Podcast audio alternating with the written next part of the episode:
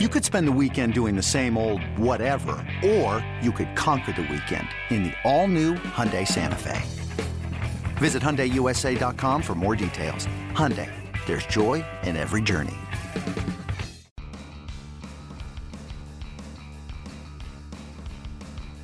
You're listening to M L B dot com Extras, brought to you by M L B dot T V. It's baseball everywhere. Hey everyone, Tim McMaster here along with our M L B dot com Mets reporter Anthony DeComo. And Anthony, uh, on Sunday when we talk about this Mets team, we saw a different Steven Matz. Seven innings, seven scoreless innings, three hits. He strikes out nine along the way. That was a career high. His E R A drops thirty runs from his first game. That's just kind of the fun you can have early in a season.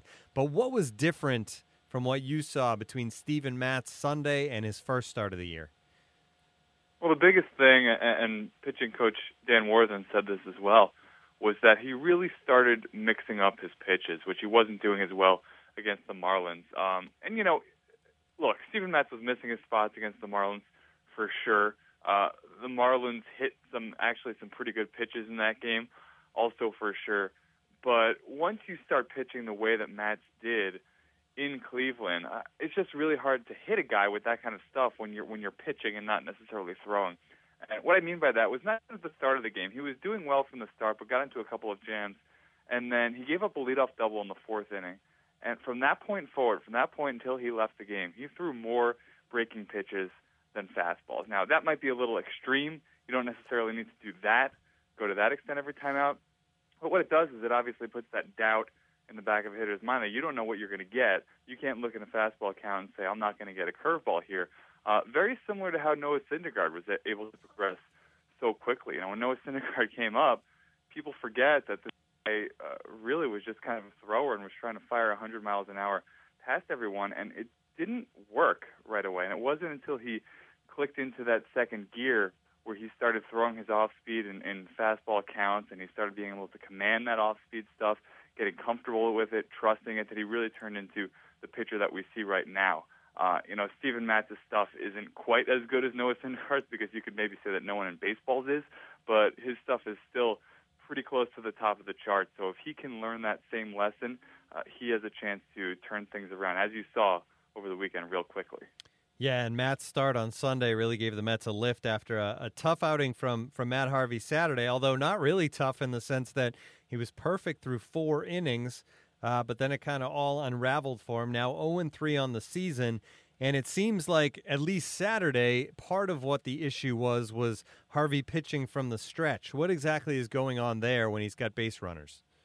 Yeah, that's a very specific mechanical tweak that both Worthen mentioned and the Indians themselves mentioned after the game, saying that he was just essentially a different pitcher. Uh, Worthen described it as his back leg collapsing, which is kind of pitcher speak for saying that he's just not getting the same oomph on, on the ball that he does out of the windup. Uh, it's something that has uh, been on and off an issue for Matt throughout his entire career, um, but it certainly came back to bite him against the Indians. So Uh, that's something the Mets are going to work on and hope it fixes the problems, because, frankly, w- while Matt Harvey's stuff certainly still looks good, it's not quite what we're used to seeing from him. Instead of kind of sitting ninety-five miles an hour and being able to bump it up to ninety-eight, ninety-nine on occasion when he needs it, uh, Matt Harvey's been more like ninety-two, ninety-three so far this year. And maybe, you know, you'll throw in a couple ninety-fours and an occasional ninety-five in there. So it's still really hard, but it's not that elite, elite stuff that we're used to seeing from Matt Harvey.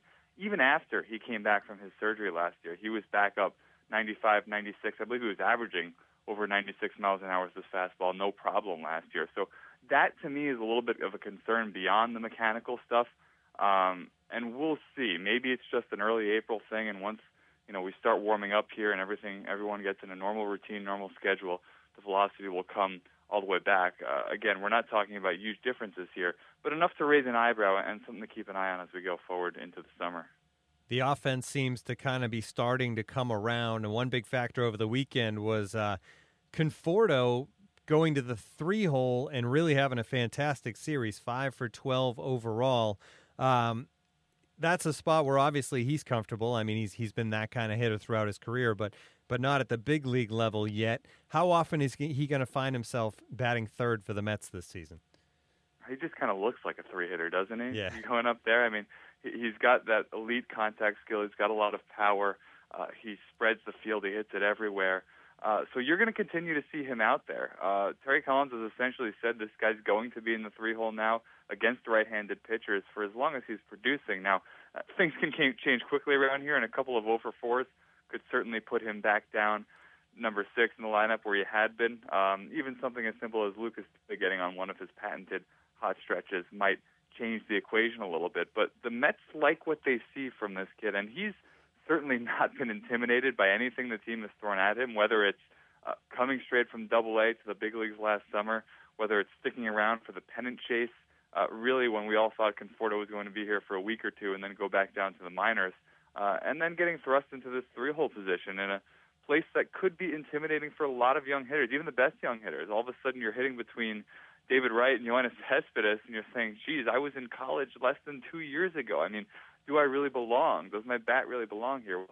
Michael Conforto says he's never had any of those doubts, and frankly, I believe him um, because you just see the cool, sort of calm, collected demeanor that this guy's got both on and off the field, and uh, with the talent that he also possesses, it's, it's really no surprise that he's seen success. Uh, the next step for him, obviously, is going to be proving he can hit lefties, which is a little bit of a chicken and an egg scenario because the Mets have been hesitant to uh, to play him against left-handed starters. They've only seen one so far this year, so we'll see how that plays out deeper into the summer. But, uh, you know, if Michael Conforto can do that and become that all-around hitter that's playing in one hundred fifty-plus games, producing the numbers that he's capable of producing, all you know, all of a sudden the offense is going to start to revolve around him. Yeah, he can certainly be a key cog in, in that offense and what they want to do. Um, I wanted to check in with you about Jacob DeGrom. Obviously, it's been a little bit of an extended time away now. Uh, complications with the new baby. That seems to be some good news there. And I know he threw a bullpen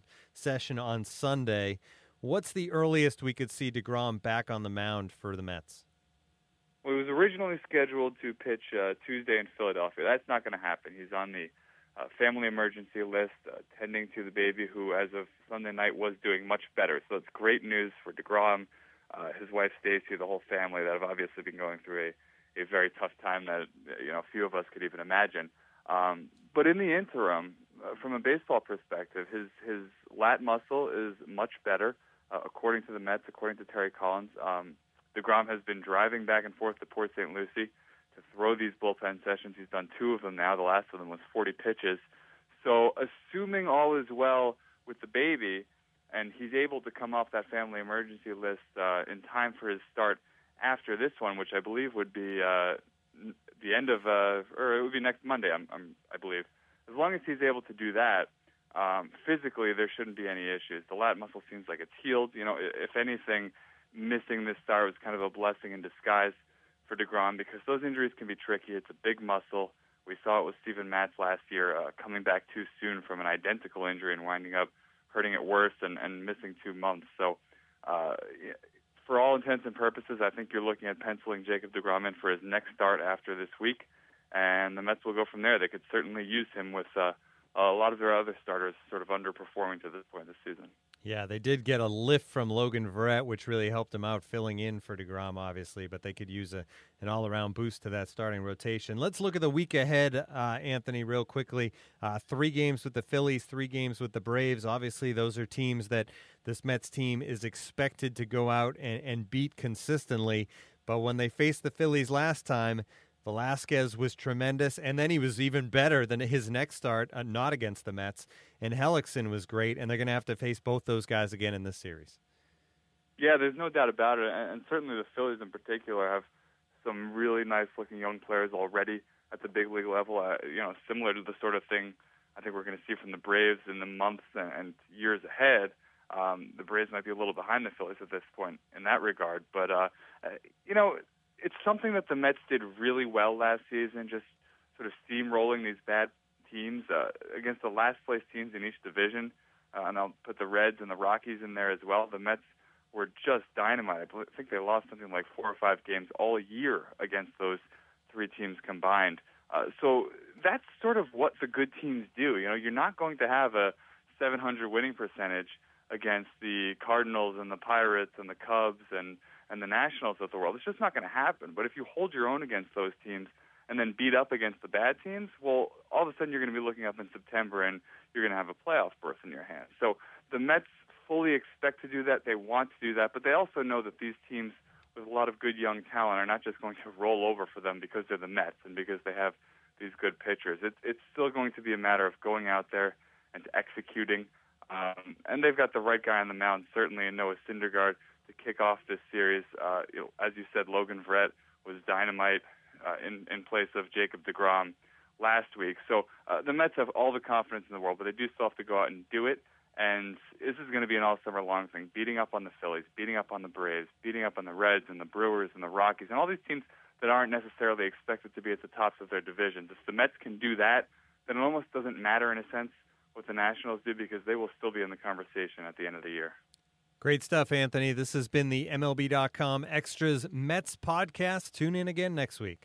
M L B dot T V Premium, the number one live streaming sports service, is celebrating thirteen years. Watch every out-of-market regular season game live or on demand in true H D. Real-time highlights, live look-ins, pitch tracking widget, and more. M L B dot T V Premium includes a free At Bat fifteen subscription. Watch live baseball on over four hundred mobile and connected devices. Watch at home, in the office, or on the go, every night, on every device. Blackout and other restrictions apply. Visit M L B dot T V for details. Hey, Rob Bradford here. You guys know I'm always up for a good M V P story, and one of the best stories is Wasabi Technology. Wasabi is the world's hottest cloud storage company, and it's become the go-to provider for professional and collegiate sports teams, including twenty Major League Baseball teams like the Red Sox and N H L teams like the Bruins and Vancouver Canucks. Even the Liverpool Football Club is getting in on the Wasabi action. So why is Wasabi the M V P? Well, Wasabi was purpose-built to free businesses from skyrocketing storage costs and unpredictable transaction fees that the Amazons of the world are charging. In fact, Wasabi is up to eighty percent less than those hyperscalers and doesn't charge a cent for businesses to access their data. From Wasabi's A I-enabled intelligent media storage, Wasabi Air, to the industry's only cloud storage service with triple protection against cyber criminals, data deletion, and ransomware, Wasabi's taking the lead in driving innovation in data storage and helping sports teams to unleash the power of their data. Wasabi, another Boston-based championship team.